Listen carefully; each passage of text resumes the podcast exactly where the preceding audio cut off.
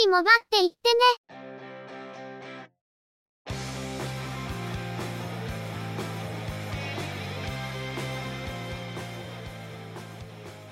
この番組は、モバイル通信に関する技術や業界の動向についてのニュース、IT ガジェットについての情報などの話題を中心にご紹介しています。この番組内でのおしゃべりは、すべて合成音声でお送りしております。多少お聞き苦しい箇所もあるかと思いますが、あしからずご容赦ください。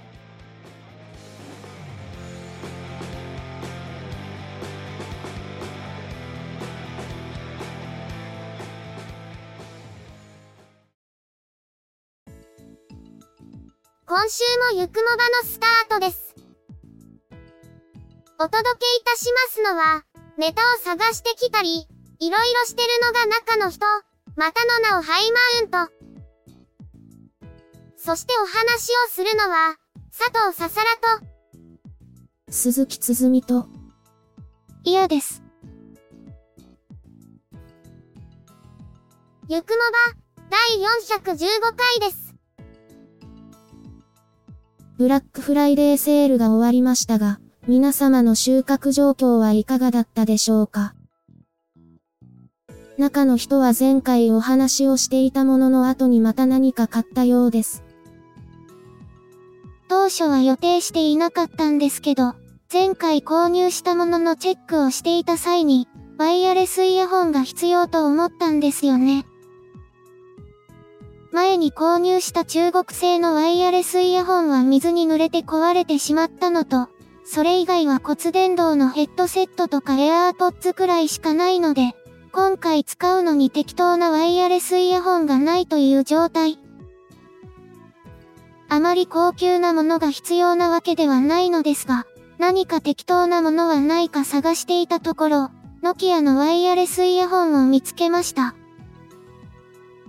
まあ、多分中国メーカー製でノキアのブランドを使って販売されているパターンだろうなとは思っていたんですけどね。とはいえ、久しぶりに見たノキアブランドにちょっと心惹かれてしまったようです。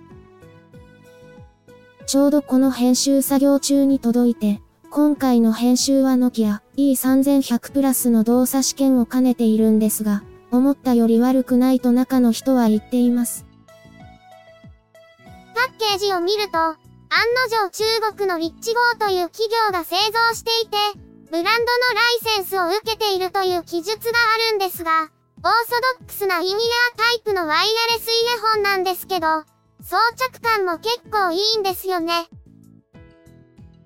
中の人はイヤホンを長時間耳に入れていると耳が痛くなったり、とにかく不快感が強くなるんですが、ゆくもばの編集でずっと耳に入れっぱなしにしているのにそれほど不快感がないとのことです。音楽を聴いてみると、ちょっと高音がこもる感じはするものの、中低音はしっかりしていて結構聞きやすいと言っています。強いてマイナス面を言うなら、小さいので付け外しをしている時にタッチセンサーが反応して、勝手に音楽の再生が始まったりするのがめんどくさいくらいでしょうか。ちなみに、中の人はブラックフライデーで割引されていると思って買ったようですが、セール終了後に確認すると1000円オフのクーポンが出ていて同じ価格で販売されているようです。中の人、しっかり騙されましたね。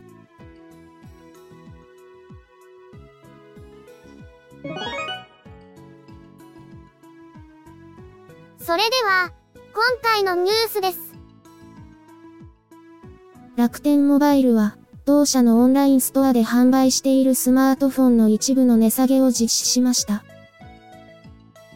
対象となっているのは、ソニーのエクスペリア10、マーク3ライト、シャオミのレッドミーノート11 Pro 5G、オッポのリノ 5A、シャープのアクオスセンス6、アクオスセンス 6S、アクオス06に加え、Apple の iPhone 14、14 Plus が含まれています。Android スマートフォンは数千円から1万円程度、iPhone は7000円から1万7000円程度の値下げ幅となっているようです。各社が値上げしている中、楽天モバイルは値下げに踏み切ったわけですが、これは元が高すぎたから、とかそういうことではないんですよね。iPhone については、今回に先立ち iPhone 12シリーズの値下げも行っていますが、この他に楽天モバイルの公式サイトや楽天市場店でキャンペーンを行っており、値引きとは別にさらに値下げを実施しているようです。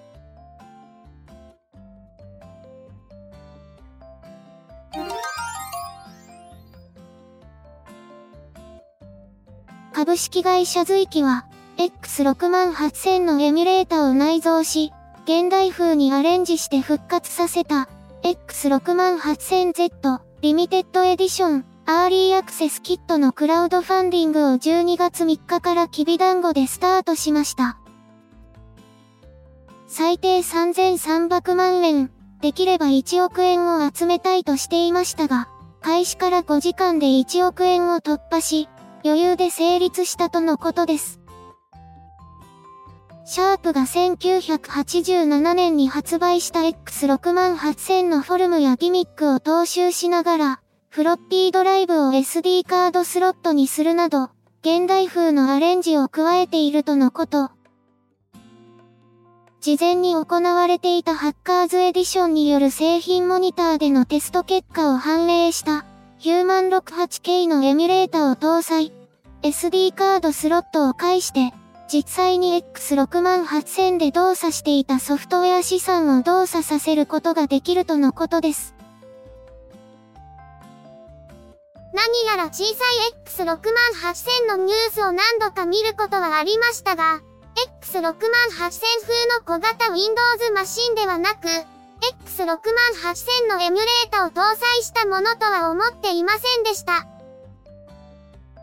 今回のものも製品版に向けた開発版という位置づけのアーリーアクセスキットということで、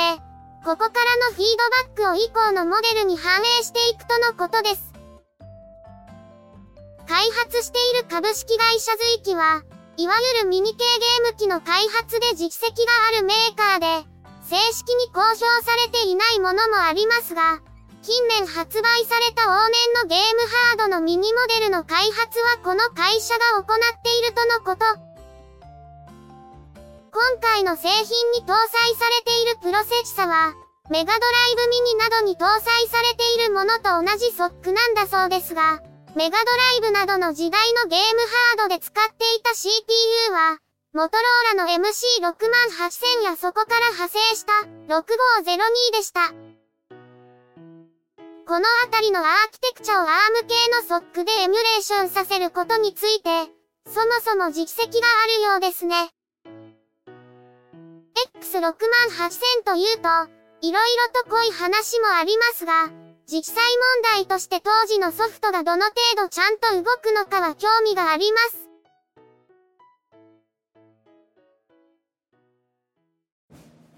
AFV、感染、航空機、自動車などのスケールモデルが好きだけど、制作テクニックなどの情報交換に困っている方はいませんか？そんな方はぜひご連絡ください。SMBF はそんな皆様とのコミュニケーションを目指している模型サークルです。スケールモデルビルダーズ福岡は福岡市を中心に活動中。サークルメンバー募集中。イベントはメンバー以外の方もどうぞ。今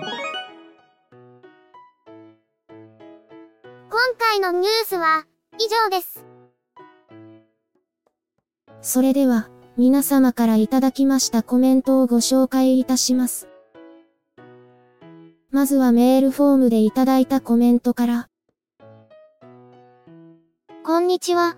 先日プリンターで印刷しようとしたら、黒が印刷できませんでした。インクが減っていたのでインクが切れたと思い、インクを購入しました。黒以外も少なくなっていたので、全色パックにしました。インクを新しいのに交換しても、黒が印刷できません。ヘッドクリーニングや強力ヘッドクリーニングをしても、改善しません。ブラザーの複合機を使用しており、修理サポートは終わっているので修理できません。インクが目詰まりしたようです。純正インクを購入したばかりで、機種を買い替えるとインクの種類が変わるので使えません。私の機種名と症状を入れて調べると、洗浄カートリッジを使って印刷できるようになったとの情報がありました。インクのチップスというメーカーの洗浄カートリッジを購入しました。説明書通りに洗浄を行うと、以前のように印刷ができるようになりました。2000円弱の出費で症状が改善したので、メーカーの方には感謝です。それにしても純正インクが高いなと思っていましたが、最近物価高騰の影響か、値上がりしていて私の機種の全色パックで1万円弱になっていました。互換インクは安いですが微妙な感じがして、結局高いと思いながらも、純正インクを購入しています。と、10月9日にベガさんからメールを頂戴いたしました。ベガさん、コメントありがとうございました。洗浄カートリッジがあるというのを初めて知りましたが、ヘッドの奥の方の目詰まりには効果がある場合もあるんですね。中の人も、前のプリンターがダメになった時、ヘッドの水洗いを試みたことがありますが、いつまでもインクの色が出続けていて、どれだけ奥まで詰まっているのかと思ったことがあります。互換インクについては、メーカーの立場としては使わないでくれと言われると思うのですが、次に調子が悪くなったら買い替えと割り切るのであれば、互換インクを使ってもいいのかなと思うところがあります。プリンターメーカーの収益モデルとして、本体で利益を出すよりも消耗品で利益を出すという方向性が露骨になってきていると思うので、本体ごと買い替えた方が安上がりという場合もなくはないんですよね。続いて、Twitter、並びに Discord でいただいたコメントをご紹介いたします。放送、楽しみにしています。406回を拝聴。スタディアは未来感満載だったと思うのですが、思ったより早く終わりますね。コンテンツが弱かったんですかね。と、10月3日にタコ坊さんからツイッターでコメントを頂戴いたしました。タコ坊さん、コメントありがとうございました。クラウドゲーミング自体はこれからのコンテンツだと思いますが、スタディアはこのタイミングでの撤退ということで、確かにコンテンツが弱かったのかなと感じますね。Google は収益が出てないサービスをすぐに損切りする傾向があるので、あまり成長を待ってくれないというところはあるんですけど。コメント紹介、ありがとうございました。長文多文、大変失礼いたしました。プラスメッセージはキャリアがサポートしてくださるようですが、今回5人の方々へ次々とお世話になりました。その最中にコメントを送ってしまいました。確かに、不具合の影響あったのかもしれません。配信に感謝です。と、10月12日に島徳さんからツイッターでコメントを頂戴いたしました。島徳さん、コメントありがとうございました。自分の端末が悪いのか、通信状況が悪いのか、判断がつきにくい場合もあるので、場合によっては結構慌てるシチュエーションになることもありますよね。最近新規で様々なポッドキャストを聞いていますが、2倍速で聞いているので録音環境や声の聞きやすさによって、に耐えられないポッドキャストも存在することを知りました。その点ゆくもばは聞きやすいですね。機材のこだわりなどあるのでしょうか？と、10月19日にアキラ9999さんから Discord でコメントを頂戴いたしました。アキラ9999さん、コメントありがとうございました。ゆくもばは合成音声でお送りしていますので、機材にこだわるにも、パソコン1台で完結してしまっているので、こだわりようがなかったりするのが本当のところです。強いて言うなら、合成音声は倍速再生に強いのかもしれませんね。人が喋っている通常のポッドキャストの場合、喋りの癖、滑舌なども影響すると思いますが、録音をする環境でもかなり聞きやすさが違ってくると思います。研修の際に静音を行って聞きやすさを調整するところもありますし、機材にお金をかけてそもそもの録音の質を上げるところもあるようですが、それはそれぞれということで良いかと思います。あとはイヤホンやスピーカーの音の味付けによっても、ポッドキャストを聞くのには向き不向きがあるように思いますので、聞きにくいと感じた時にイヤホンを変えてみたら気にならなくなった、というのは実際にありましたね。ゆくもば、ボリューム409を拝聴。久しぶりにコメントさせていただきました。いつも通り番組は聞かせていただいておりますが、通勤方法が変わり電車に乗らないのでコメントを発信できておりませんでした。申し訳ありません。今日は仕事をサボってサウナに行く電車の中でコメントを書かせていただきました。野球の楽天球団がドラフト指名した選手にラクモバを契約させる話、笑ってしまいました。コボを社内で配って普及台数を水増しした会社だけのことはありますね。それに対して、ソフトバンク球団が iPhone を配ってフォームチェックに活用した話はとても興味深かったです。新しい iPad の Apple Pencil 充電方法、画期的ですよね。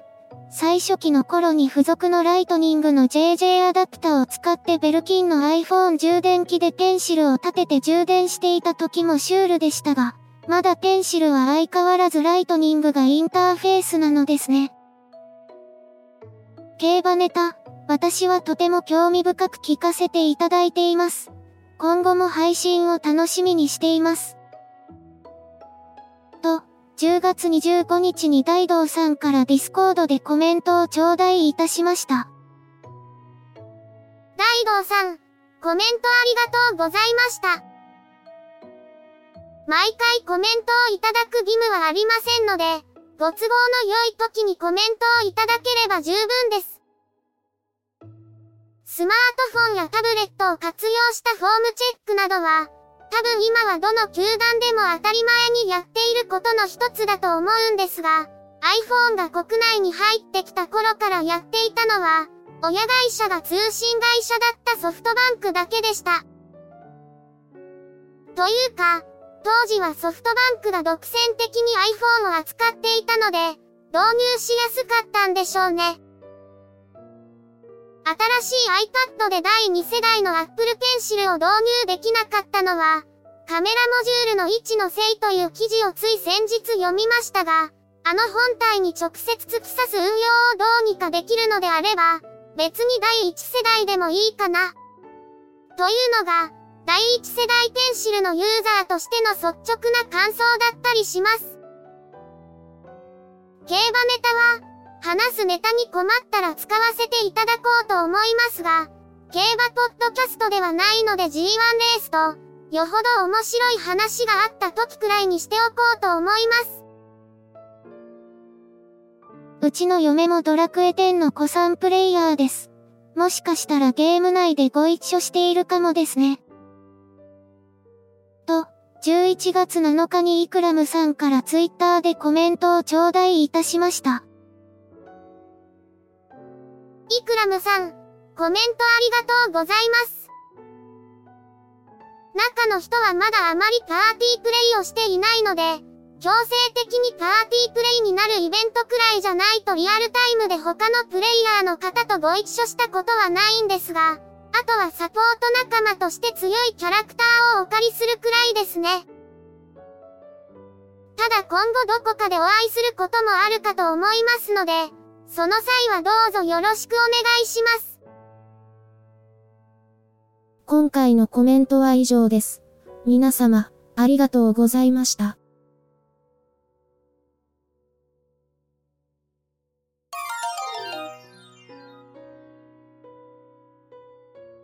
今週のゆくもばは、そろそろお別れです。